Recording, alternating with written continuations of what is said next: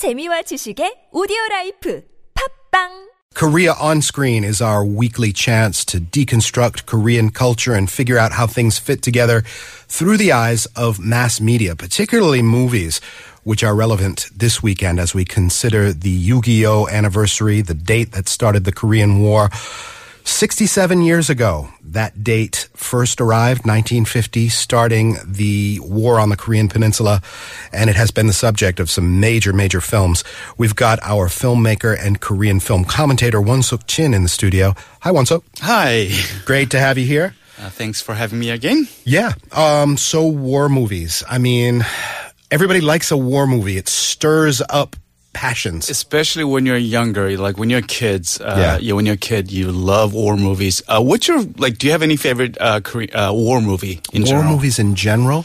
Um, when I was a little younger, those all of those Vietnam movies were coming out. Sort of the the, the new generation Hmm. of realist cinema, Platoon. Sure. And uh, there was at least uh, three or four Full movies. Metal Jacket. Full Metal Jacket was was uh, out, and so it was this. Um, non-glossy sort of take on war. It was war is hell kind of thing. Right. And then, of course, Saving Private Ryan came out year a few years later at some point. Uh, so you got this real gritty look at war. Uh, they weren't the war movies of my childhood, childhood, which were sort of, you know, the more uh, jingoistic hero movies. But they were sort of a look at the terror of war. hmm Sure, sure. I mean, uh, you know, when you watch Hollywood movies, uh, you know, they talk about a Vietnam War, but of course, you know, years back, you know, you talk about World War II. Uh, but you don't really have many Korean war movies. I'm talking about movies from Hollywood. Yes. Uh, there were some some movies like I think there was a Battle Hymn was one of them. Possibly, I'm not familiar with that. Yeah, yeah, that was a movie with a Rock Hudson. It came out in the actually so in the uh, mid 50s and late 50s. Uh, they made uh, uh, some uh, several movies about Korean War, but in general, the, in the West, you know, Korean War is considered as the forgotten war. Forgotten War. I mean, there was MASH, right? MASH, the, the movie. Sure, sure. Uh, and this kind of predates me a little bit, but the, then the uh, 12 year television series, which is a huge hit. But they weren't really we weren't really uh, happy about that show. they, they weren't really going for accuracy. They'd bring in, you know, whatever Vietnamese, Chinese. You can play Koreans. That's fine. and they shot it in California. So. I've actually seen the MASH Mountain in California where they where they shot it. Yeah. So, so, so it is considered as the forgotten war, but uh, it's never forgotten in Korea. Yeah. And uh, you know we live with its scars, you know, even in, uh, to this day. Yes. Uh, so you know what's interesting about uh, uh, how the war has been depicted in movies. You know, of course, uh, has changed. You know, with the political, uh, you know, cl- uh, climate, and uh, you know, just as the times, you know, uh, change, and. In Korea, of course, we we uh, we have this w- Korean War is a very important part of our history. So we deal with the Korean War in movies, and in the 60s and 70s, uh, Korean War movies um, had a very simple anti-communist message. You know, North Korea was evil and bad, and we have to defeat them. Yes. But uh, since the 90s, uh, you know, the war movies had become more sort of revisionist. And a couple of weeks ago, you know, we talked about this uh, movie called The Nambugun, a movie from 1990, uh, which, uh, you know, was told from a North Korean uh, person's uh, point of view. Uh, which was very unusual at the time. Yes. And, uh, you know, war movies, uh, however, were never a popular genre. You know, first of all, you know, it was very expensive to make and its message can be very polarizing. So all these things, you know, changed in the, uh, the mid 2000s, uh, uh, you know, 2004 when Kang Jae-gyu, uh, a Korean director who had a huge success with a film called a Shiri.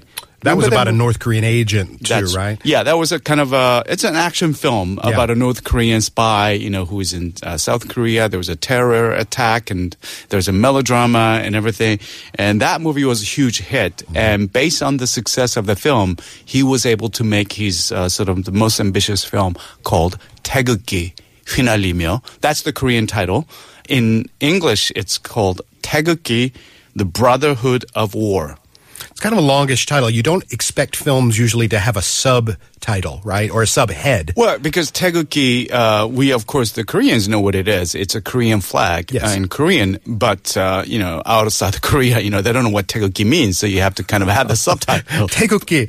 But, I, I the would. bro- but the Brotherhood of a War, you know, that was the, the, the sort of the English title. Yeah. Um, so this is this director's sort of magnum opus. He's earned his chops in the Korean film industry, and they're ready to throw some big budget at him. And this is what he made out of it. And Taegukgi uh, is probably the most successful Korean war movie of all time. And it tells the story of uh, two brothers who are forcibly drafted into the South Korean army uh, at the outbreak of Korean War. Have you seen the film? I have. It was uh, a number of years ago. I, I. When did it come out? You said it was uh, 2004, That's is right around when I saw it because Okay. uh, I got here in 2005. Oh, okay. And so it was right around one of my first experiences of Korea. That it was still buzzing, and when it got out on DVD, I said, "I'm going to grab that." And um, you know, it was bombastic and big and full Sure. of you know brothers in war looking out for each other, that kind of stuff. So, for those who are not familiar with the film, I'm just going to tell you a little bit about what the movie's about, about what, what the movie's about. And Taegukgi opens in the present, uh, but it quickly, uh, you know, flashbacks back to uh, 1950 Seoul. You know, with the uh, Korean War, you know, about to fall on the heads of the film's two main characters. So you have two brothers, uh, played by uh, Jang Dong-gun and uh, Won Bin. Uh, you know, one of them is a shoeshine boy, you know, with aspiration of becoming a shoemaker, and the brother, the other brother, uh, you know, he's like a, a bookworm high schooler, and you know, they have this very, you know, they're not wealthy uh, family, but they are happy. You know, they have a mother, they have uh, this lovely life, and then the war breaks out, uh, and then one of the brothers uh, uh, enlists, you know, join the army, and then um, of course, you know, the other uh, brother also enlists, and then you know, you find these two brothers somehow on the other side of the the war.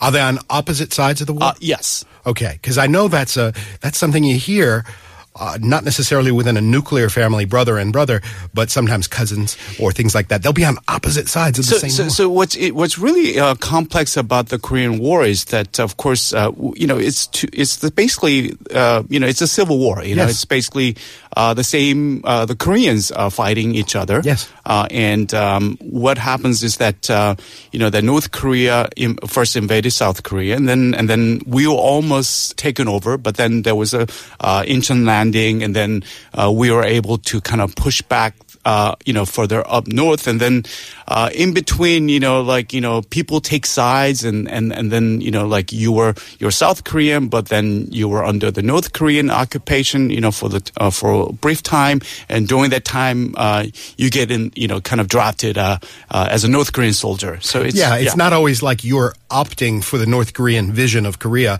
Sometimes they just throw you in the back of the truck, they take you up north, and you're part of the uh, conscripts. So uh, the film, um, you know, really talks about the reality of of uh, the uh, Korean War, and the story takes on a more sort of operatic and melodramatic tone toward the climax. Uh, like I said. Uh, you know that the, these two, two brothers are finding each other on the opposite side of the, the war, and uh, you know if you're not Korean person, you may find the story quite a little nationalistic uh, and over the top. But you know, for Koreans, it's a very heartbreaking story, uh, and also the moment when these two brothers uh, face each other, you know, it's really, really ah, you know, gut wrenching, and uh, it really resonated with the audience here. And uh, so, in a way, these two brothers represented what the Korea was going through. Of course. and uh, it's you know the, I wish the film were a little more subtle, kind of as a filmmaker. You don't wanted this to be. You don't have to be too over the top, but still, Yeah. I, I, as a quite frankly, uh, Wonsuk, I find a lot of Korean movies are way overscored.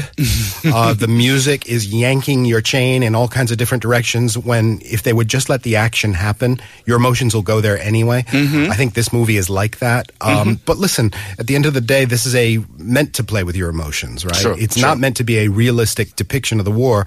It's meant to take you on an emotional roller coaster. Well, I mean, it's not an art film. It's more, yeah, it, it is a popular uh, entertainment, uh, but uh, the film also, you know, worked really well with the Korean audience, and uh, it uh, became one of the biggest uh, uh, successes of, of the at the uh, Korean box office, uh, and it attracted about uh, uh, close to like 12 million admissions. Yeah, that's, huge. Yeah, What is that? That's uh, That's like one a- in four people or something. one one yeah uh, quarter quarter of a yeah Yeah, people Okay, yeah. All right. Well, that's uh, that's pretty big success.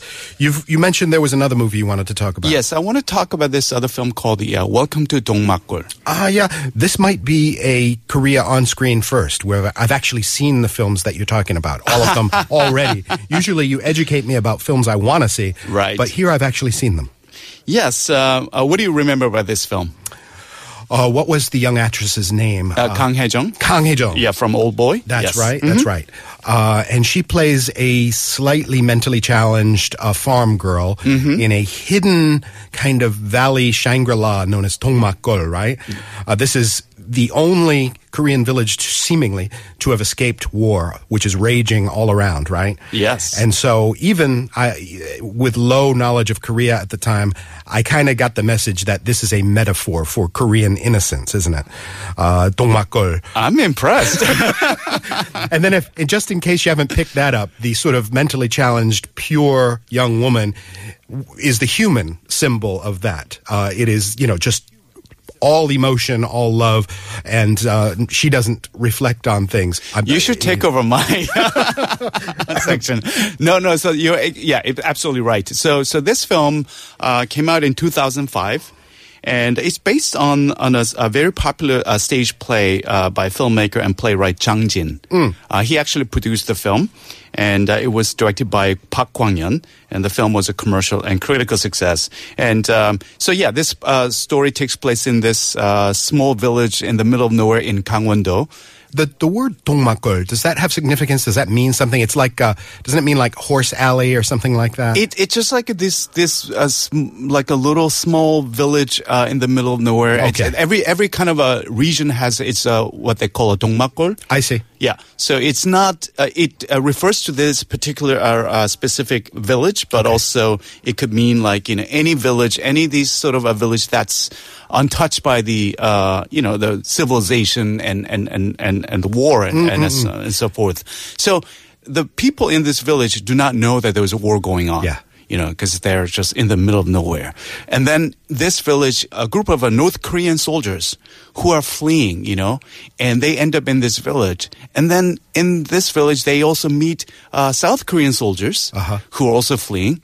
And then there's a U.S. Navy pilot who uh, crashed and, and he ends up here. Yeah. So you have this in this village, you, you have this uh, village people, but then you have uh, these soldiers, you know, who are stranded here. And uh, first, there's a Mexican standoff uh, in the beginning, but then uh, they realize that they can't bring violence to this village, and they start, you know, understanding each other. a Mexican standoff. If you're just uh, you know tuning into that word, um, it's I think it com- comes from like old cowboy movies, right? It's Mm-hmm. big in Tarantino. It's where three or more parties have guns pointed at each other and nobody can fire because everybody will end up dead, right? That's right. I mean, it was a John Woo uh, from the Hong Kong movies. Uh, Yeah. He really kind of made it more sort of uh, uh, popular, uh, you know, in those sort of Hong Kong noir films in uh, Better Tomorrow or The Killer. Yeah. Yeah. Time is starting to catch up with us, but I just want to hammer home. I mean, this Dongmakgol thing, all of the various participants, they kind of forget the war themselves a little bit, don't they? Once they settle into Dongmakgol, and it, it just calls to mind this sort of Korean central belief in a way, correct me if I'm wrong, that, you know, hey, world powers, if you would just leave us alone, that the world brings war to us. We just want to do our thing. That's right. That's right. We are the victims here, and uh, and because of course in this film you have uh, uh, sort of a in the climax, you know, uh, everything was kind of uh, you know th- you're coming to this kind of uh, resolution, and then and then U.S. Uh, military. Of course, they send a rescue team to find this uh, uh, pilot, and then and then you know it really reaches the sort of a, tra- a tragic uh, uh, climax. You know, but um, you know this film you know had a little bit of uh, was criticized for having a little bit anti-American uh, message, but that's I not sensed that. Yeah, but Yeah. it's it's not. Uh, I don't think uh, uh, think of it as an anti-American uh, message. Yeah. It's more of a yeah. It is critical of of. Uh, you got to finish a film somehow, right? Yeah. So there you go. Those are two excellent movies to remember this this occasion, Taegukgi, the Brotherhood of War, and welcome to Dongmakgol. Wonsuk, thank you very much. Thank you. And that's Korea on screen. We're back with Planet Korea at the Korea War Museum in just a moment.